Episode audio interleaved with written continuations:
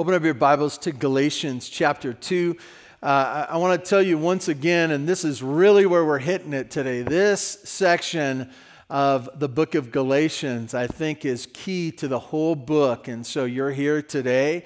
Uh, man, this is this is this costs double today. Okay, this costs double. Uh, double not double of nothing is double nothing. Anyways, but um, I, I, just want you to know that this is uh, an amazing passage uh, a passage that really holds the key uh, to this book. And maybe even as you think about some things that you're struggling with, this might hold the key uh, to how for you to think about your life and think about your life in Christ.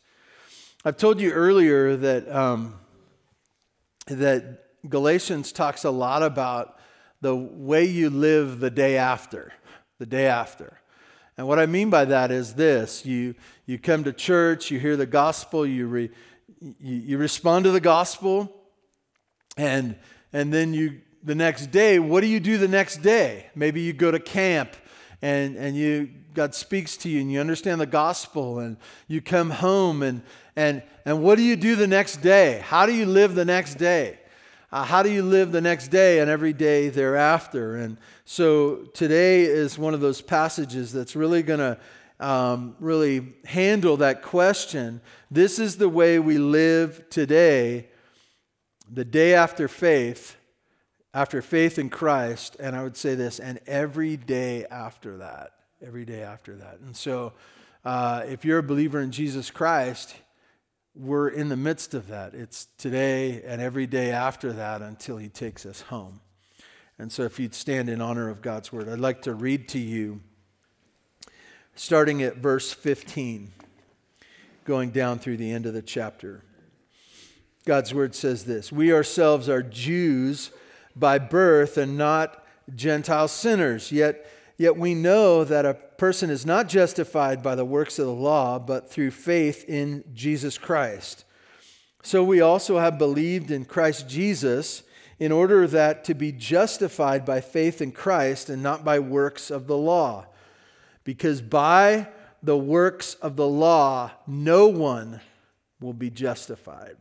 Verse 17. But if in our endeavor to be justified in Christ, we too were found to be sinners, is Christ then a servant of sin? Certainly not. For if I uh, rebuild what I tore down, I prove myself to be a transgressor. For through the law I died to the law so that I might live to God. Verse 20 I have been crucified with Christ. It is no longer I who live, but Christ who lives in me. And the life that I now live in the flesh, I live by faith in the Son of God, who loved me and gave himself for me. I do not nullify the grace of God, for if righteousness were through the law, then Christ died for no purpose. God, I ask your blessing on your word as I've read it. I pray that as we look at this, that this would uh, be that transformation, that you do your work in us, that uh, Holy Spirit that wrote this passage, gave it to us through Paul, would now work in us, changing us from uh, works based salvation, a works based sanctification, a works based life a filled with self effort and do it yourself and all this other things of our own pride, and that we would now live trusting in the complete work of Jesus, both for our salvation and our sanctification. We thank you in Jesus' name. Amen. You may be seated.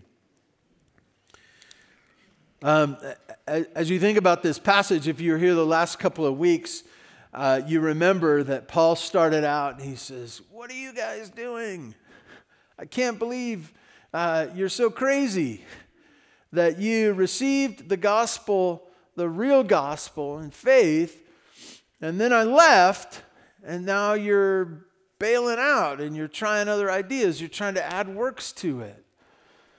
I, I, wonder about you. I, I wonder what you're thinking. And he talked about his own faith, that he had come to know Jesus, and, and that as he had come to faith in Christ himself, and then he went and shared the gospel and began planting churches. It took him many years before he went and he met with Peter. and the others, Cephas. And, and he met with these ones, and they realized that they were sharing the same message. The same message. And the last passage we looked at, we have Peter visiting uh, in Antioch where Paul was. And at that time, uh, Peter eats with Gentiles. He eats with Gentiles. He has no problem. Uh, Paul was a Jew. Peter was a Jew. James was a Jew. Barnabas was a Jew. Titus was not a Jew. Okay? Most of those in Antioch were not Jews, they were Gentiles. And so as they were eating, they were eating, and, and Jews had this thing. A couple of big, big things that they thought of often were circumcision. It sets us apart. We're different than you. We're God's people. You're not God's people. And also that, that what you ate. Uh, we eat clean food, you eat dirty food. The dirty food that you have is pagan food. It's been given to idols. It's, we don't eat that food, nor do we eat with people who eat that food, okay? And so Peter comes and he's eating with Gentiles because of the gospel. He realizes that the gospel doesn't no longer separates them, um, that, that their connection with God's people is now replaced by the, the love of God, the grace of the gospel. And so now Peter has no problem eating with the Gentiles until, until uh, some folks from Jerusalem that came uh, connected with James showed up, and then he goes, Oh, I gotta go, gotta go. Uh, well, we'll see you tomorrow. No, no, uh, not tomorrow. I can't make it. And he, he backed away from those Gentile believers. He backed away from those who had trusted in Christ. And so Paul uh, confronts him, and he, he, he confronts him in such a way, and he says, he talks to him, and, and he, and this is the big transition. Paul confronts Peter about the inability of the law to justify him, to make him right with God. And so the law is useless when it comes to justification. And this brings to us to a, a segue into this passage. And I want to say this the whole thing with Peter and Paul was not about Peter and Paul. It wasn't just telling a good story, it was telling a good story that really happened so that they would learn a critical message. And this morning, uh, there, we have a critical message when it comes to walking with the Lord our salvation and our sanctification. I use that word sanctification. Um, it's connected with a, a, a, song that we sang uh, Consecrated, Lord, to thee. It's the idea of being set apart. Uh, the word sanctification is the process of being set apart. Another word that's connected with this is holy, to be made holy. And it's the process, sanctification is the process of why, how God is changing us from what we are or were into what He has saved us to be. Okay, it's the progress that we make. And so uh, this is what we're going to be talking about. I, I want to give you the outline of this passage just real briefly and buzz through it, and then give you seven, uh, seven points this morning that I, I, just feel like we have to camp on. We just have to. Uh, these are so critical. But if you look at this passage as I read it, verses 15 and 16 highlight this that the works of the law don't work. The works of the law don't work. And, and when you think of the works of the law in the book of Galatians, it's the idea, it's what God prescribed, and He says, do this. And, and sometimes as we look at the Old Testament, we say, well, God said, do this, do this, do this, do this. And that sometimes in our mind, we say, well, if we do everything, if we do everything, then uh, God will be happy with us. He shares His heart. If we do everything, uh, God is good, or God is good with us. And um, Paul highlights here, and he highlights with Peter as well, but he highlights for the Galatians that the works of the law don't work. They would have thought of circumcision, they would have thought of this food, they would have thought of the Ten Commandments and other things. And, and, and the idea is that most of us think quickly if I follow all the rules, God will be pleased and we'll be in good relationship. If I don't, we won't. And Paul makes clear here in Galatians, but he also does really the whole book of Romans reiterates this over and over again. Um, the works of the law don't work. You look at verses 17, uh, I'm sorry, yeah, um, really the middle of verse 16 onward, okay, uh, through 18 you see the, the corresponding, you see the works of the law don't work, verses 15 and part of 16, and then 16 through 18, the rest of 16 through 18, you see faith in Jesus Christ works. It works. And it works for bringing you into salvation. I want, I want to, you to see those different words there works or faith. Works or faith. My works or faith in the perfect work, uh, work of Jesus, okay?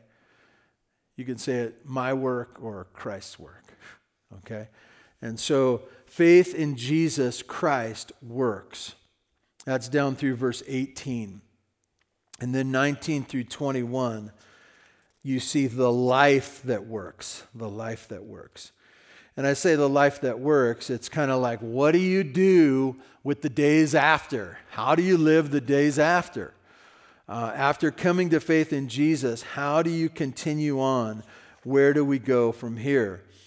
And I trust that that's kind of a, a huge theme for us as a church, right? Where, what, what should we be doing right now in this time and in this place? How should we live out our days? How should we live from here until the Lord either takes us home as a church or as He takes us home individually by death? How should we live the rest of our days? So here we are. Uh, let, me, let me walk us through uh, some points here this morning. The first one is this uh, one out of seven, okay? If you're keeping score, this is number one.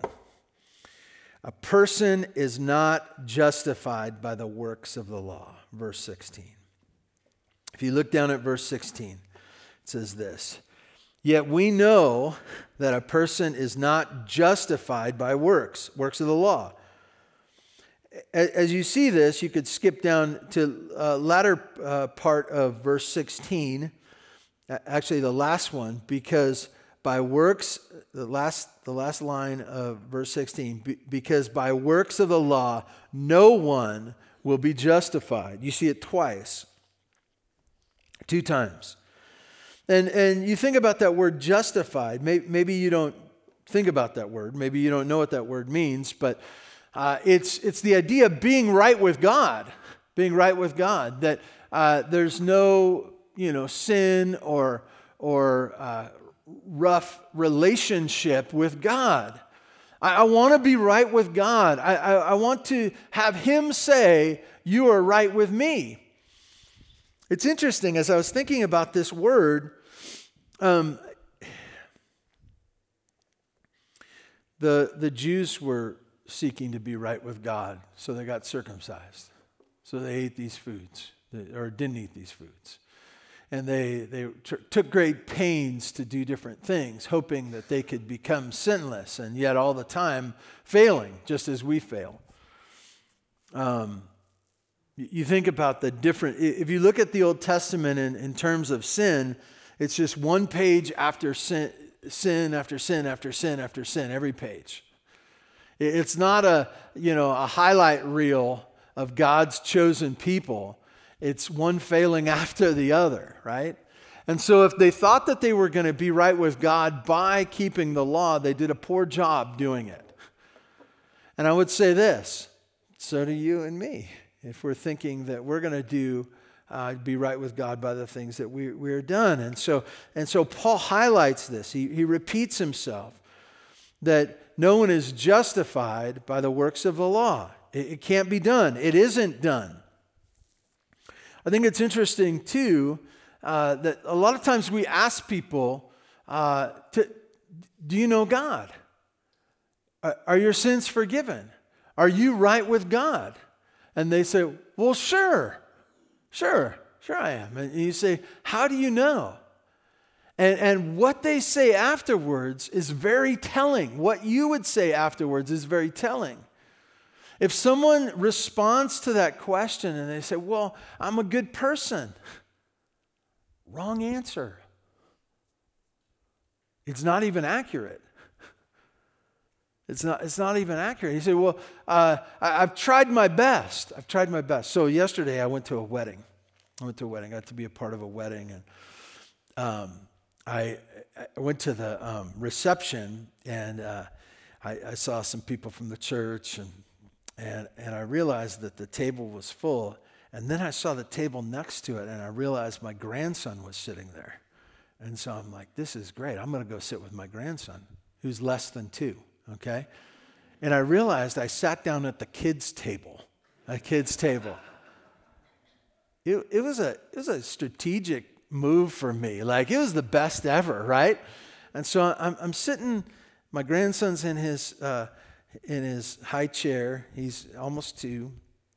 And then I'm sitting by Dean Miller, who explained to me that he was four. He was four. So I got a two year old and a four year old. I got crayons. I got coloring pages, two boys, okay? And, and so you can imagine, you can imagine the artwork that we were doing, right? And, and uh, my, my grandson, he's, he's not really doing much, but he's sorting through the crayons and he wants different colors, but he's not doing much at all. And then Dean, uh, he is an artist in the making he's just grabbing the crayons and doing this. And he, he says, and he looks, he, he's real proud of it and he shows it to me and he goes, see? And, and as he's picked it up, it's all over the um, tablecloth too, right? You know, orange and brown and various other colors. And, and he's so proud of it. And I'm going, yeah, that's a disaster, you know? And I want to tell you, that's our best. That's our best. That's our best. We, we, we're so proud of what we can do. And uh, you think that God's going to be like your grandma, and He says, Oh, I don't, I don't care that you've made a mess of your life. It's okay, you can bring your filthiness in, but it's not true. You're not right with God because you want to be right with God. It's not, you're not right with God because you accept what you've done. You're not right with God because your family accepts, or culture accepts, or your pastor accepts. You're not right with God because of any of those things. And so, as you look at this, you, you realize there's a desire to be justified, to be declared right by God, that He would say, You're in with me, I accept your life.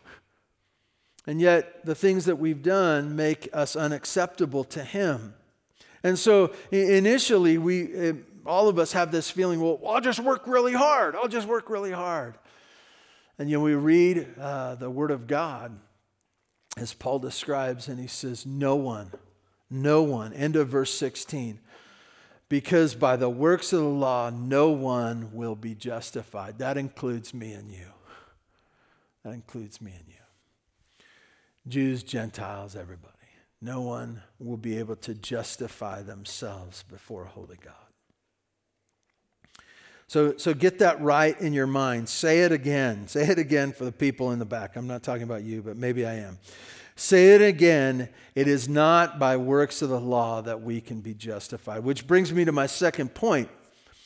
A pers- so, if a person is not justified by the works of the law, second point, a person is justified by faith in Jesus Christ.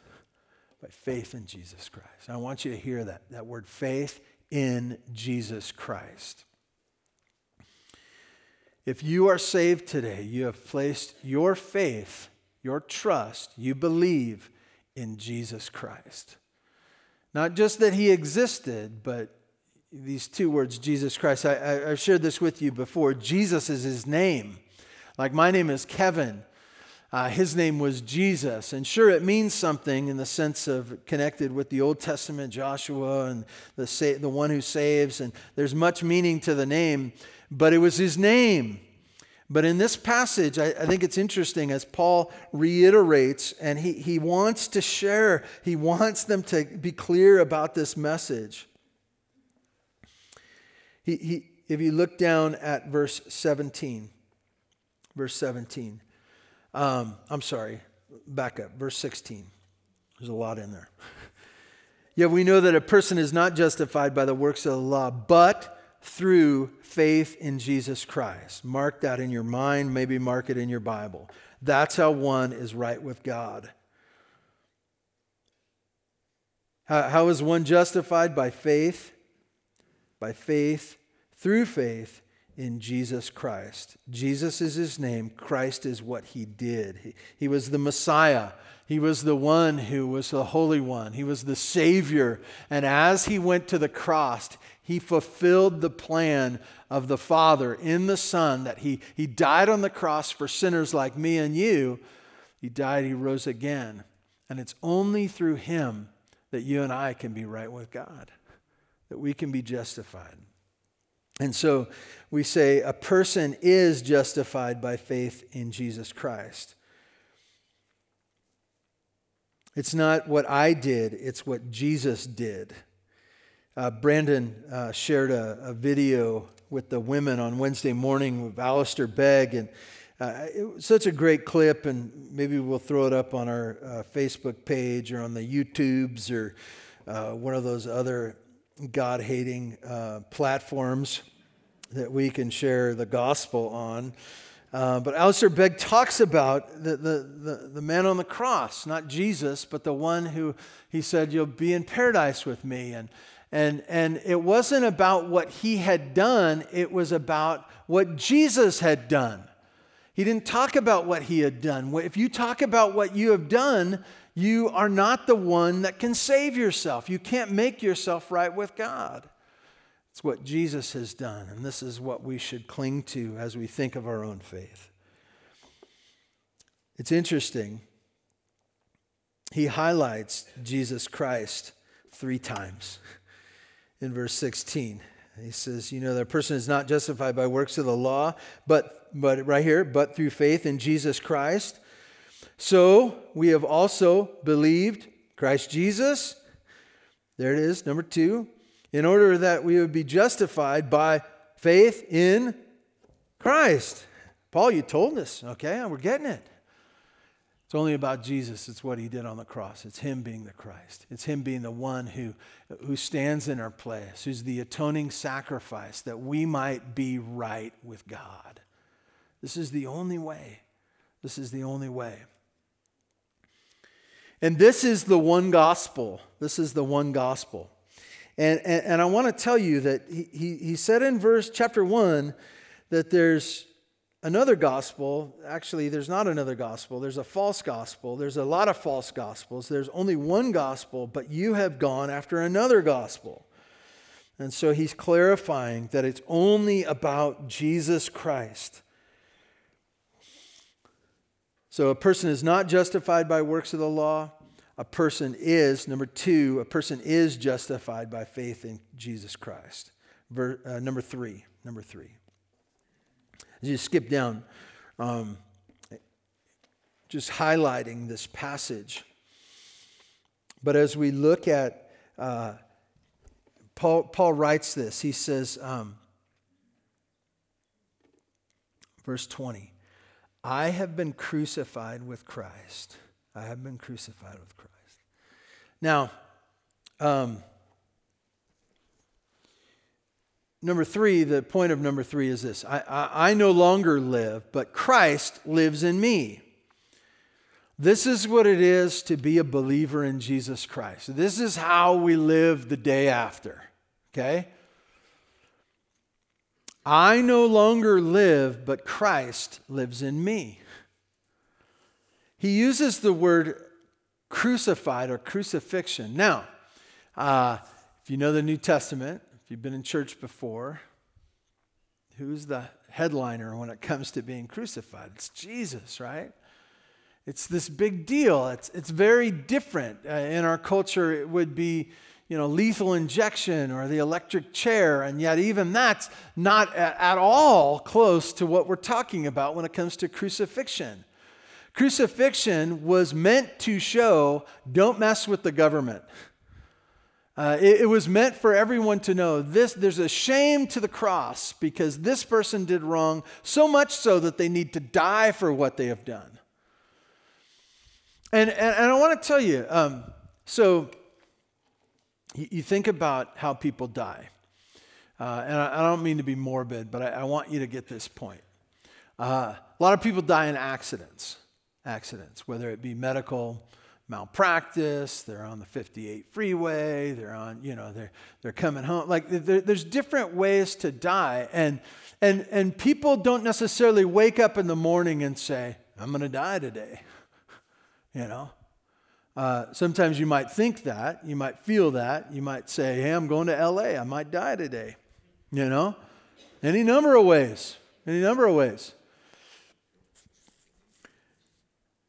When people die, uh, there's, there's accidents in our mind. There's things that we, we didn't think about and we weren't necessarily prepared for, and we just happen to die.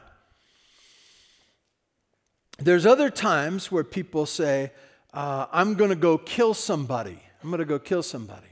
Or maybe there's this idea where you have a firearm or a knife or the way you're driving or various other things. And by accident, by accident, not on purpose, one kills another one. But this word used here is crucified. And it is meant to connect with Christ, but it's also meant for us to think about the purpose and intent of crucifixion. And he says, I, have been crucified. There was a purpose to my death. There was, there was a, a purpose, there was a meaning to it. It wasn't, whoops, I died. It was on purpose I died. There was a reason I had to die. And, and I want you to get this the reason I want you to get it because it's, it's a stark contrast in verse 20 when he says, I have been crucified with Christ. Christ, there was not an accident that he was crucified. And then us connecting with him, it's not an accident that we have been crucified. It was on purpose, it was uh, part of the plan that our life would now change so dramatically that it would seem like death and a new life after. I have been crucified with Christ. And now he's describing what is it that we do after I no longer live, but Christ lives in me. Christ lives in me. The change uh, that happens because of salvation is that Christ now is a resident in me. He is the reason that I'm still living and not dead. He is the life. He is with me every step of the way. How do you live each day? It's with Christ. It's with Christ. Him living in you, Him prompting you, Him changing you, Him uh, taking your thoughts and, and saying, oh, they're different now because now it's my life in you, Christ in you. I, I want to I wanna make sure we get this that is crucifixion a minor change or a major change? The, it's the biggest, right? Life and death. Life and death. I think often uh, many of us live uh, um, what we would consider a moral life, and so we, we grew up in a good family and we get a good job and we did halfway well in school and we try to be a good citizen and and so we say, yeah, I need Jesus to kind of fine tune some of the areas of my life. And I want to tell you, Paul did not believe that. So you should not believe that because the Spirit of God inspired Paul to write this down for us here that we would see it as authoritative. The answer for us today is this that our life without Christ was unacceptable to God. And so we trust in Christ, his finished work on the cross. So that old life, it's gone, it's been crucified. And the new life is now in him killed with purpose and intent, and now in him. Number four, he says this uh, in verse 20. It's no, no longer I live, but Christ lives in me, and the life that I now live in the flesh, I live by faith in the Son of God. I, I find this interesting. Um, how do you live the day after? Well, how did you come to faith? How, how do you get justified? What's the word? What's the one word? by faith. By faith. That's how you get saved. That's how you become justified. How do you live? What's the one word? It's the same word. Are you tracking? Faith brings you to salvation, make, uh, it, it, justifies you in, in, with a holy God. And you say, Well, how do I walk now? How do I live now? By faith in the Son of God, the same one, the same one.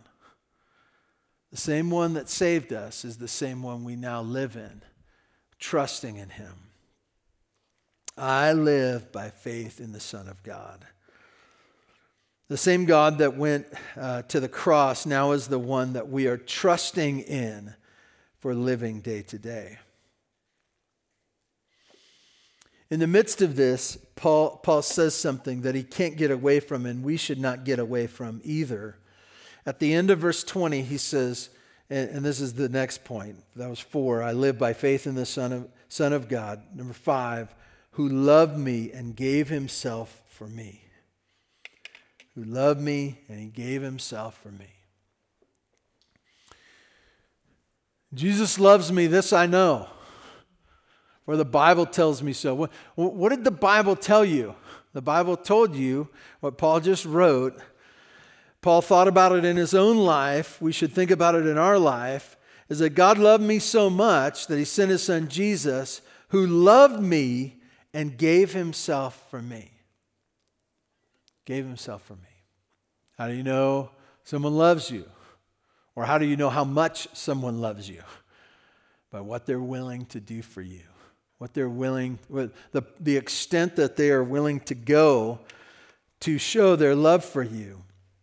And as you look at this, you realize that, that Paul was overwhelmed that God had loved him. Why was that such a big deal? Because of what Paul had done. What had Paul done? He was killing Christians, right? He was trying to eradicate the church. He was zealous for the anti gospel, right? He was zealous for it. And, and I'm sure in his weak moments, Paul was overwhelmed with grief of the days and the instances that he recalls and the faces of the people that he persecuted and the, the things that he was so wrong about. He was, he was so wrong. He was so wrong and not justified it right in the eyes of God. And, and, and so as he looks upon his, his salvation, but also looks upon his days, he said, I now live for the one who loved me first, and he gave himself for me. I, I want to say this because I can't get away from it. Ephesians 5 says, Husbands, love your wives. Husbands, love your wives. How? Just as Christ loved the church. It says that Jesus you know, was the picture of the Good Shepherd, and the Good Shepherd lays down his life for the sheep. That's what it looks like, man. I don't care what a pain your wife is. Present company excluded. Present company excluded, right? Lay down your life. That's what it looks like. How, how do you know? How do you know that Jesus loves you? He laid down his life, he gave himself up. And this should be this overwhelming riches that we carry in the gospel that, that should be motivation for the day. As you say, you know, I, I want to live selfishly like I used to live, but, but that, that life is gone. It's been crucified. And how do I now live? I now live with Christ in me, the one who loved me so much. He's the one. I, I want you to get this because uh, Paul wants you to get this because I think it's important. Because I think it's revolutionary. In verse 21, he says this I, I do not nullify the grace of God. Now, let, us talk about the grace of God. What is the grace of God? It's the idea that God loves sinners apart from them not being sinners, right? That he extended the hand in grace for salvation. He said, I want to save you. I'm calling you to myself. Why? Because you're good? Because you followed the commandments? Because you're worthy in and of yourself? Because I needed a good player on the team? No, none of that. He says, out of my own goodness and my love for you as wicked ones, I extend my grace to you that you might be justified, that you might be right with me.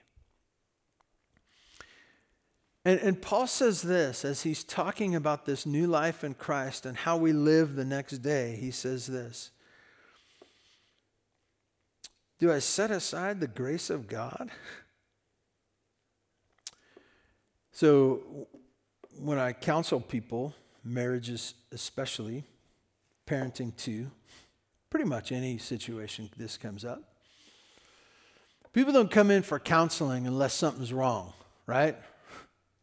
They don't. And, and a lot of times, people come in and they have marriage problems and they say, My wife did this or my husband did this. What should I do?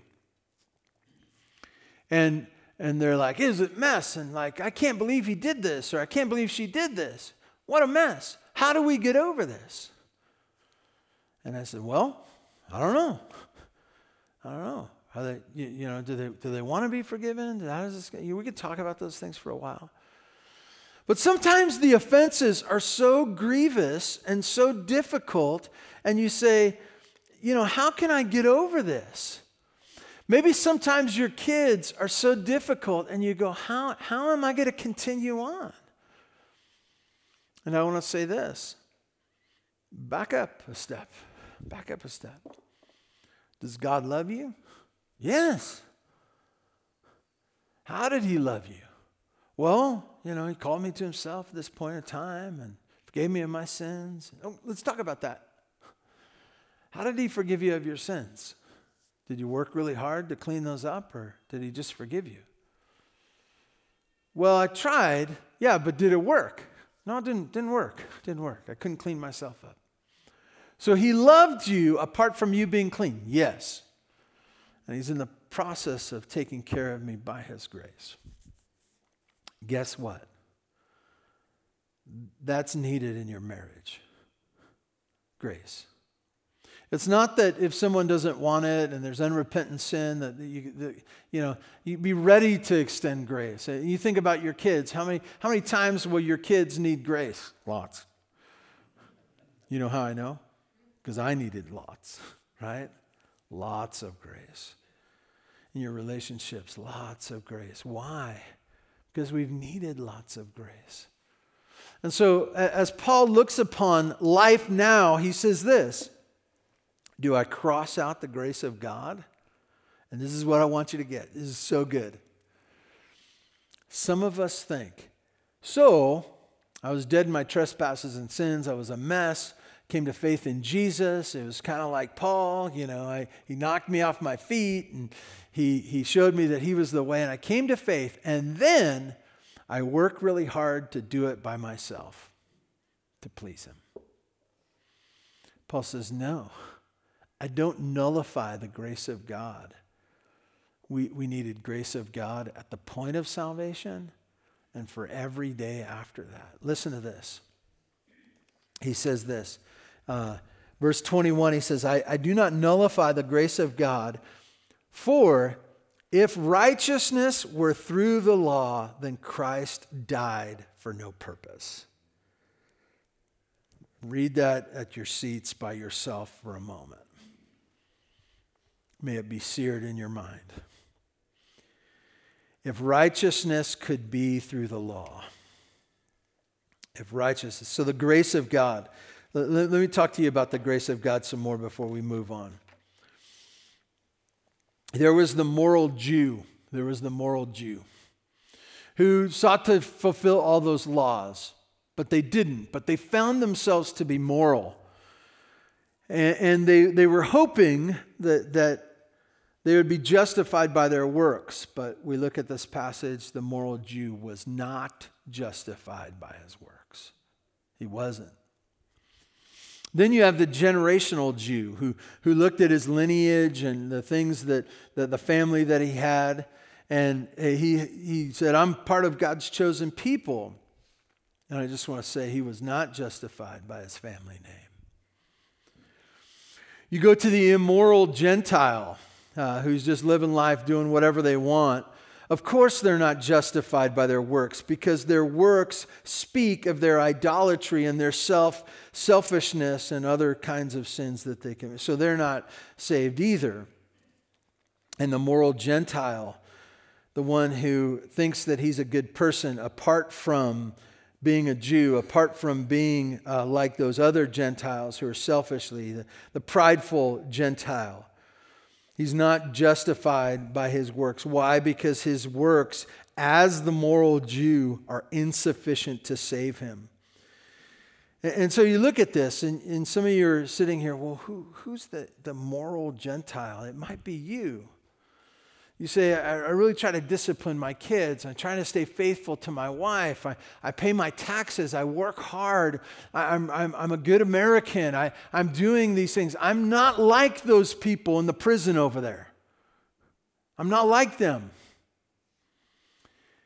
And yet, your works, your best works, are insufficient for you to be justified and so, if they're insufficient for you to be justified, guess what? They're insufficient for you to be sanctified, to be changed into what God wanted you to be, saved you to be. Listen to this. And, and I, I think this is like the, one of the most powerful things that we should remember over and over again. How does verse 21 end? Then Christ died for no purpose. Christ died for no purpose.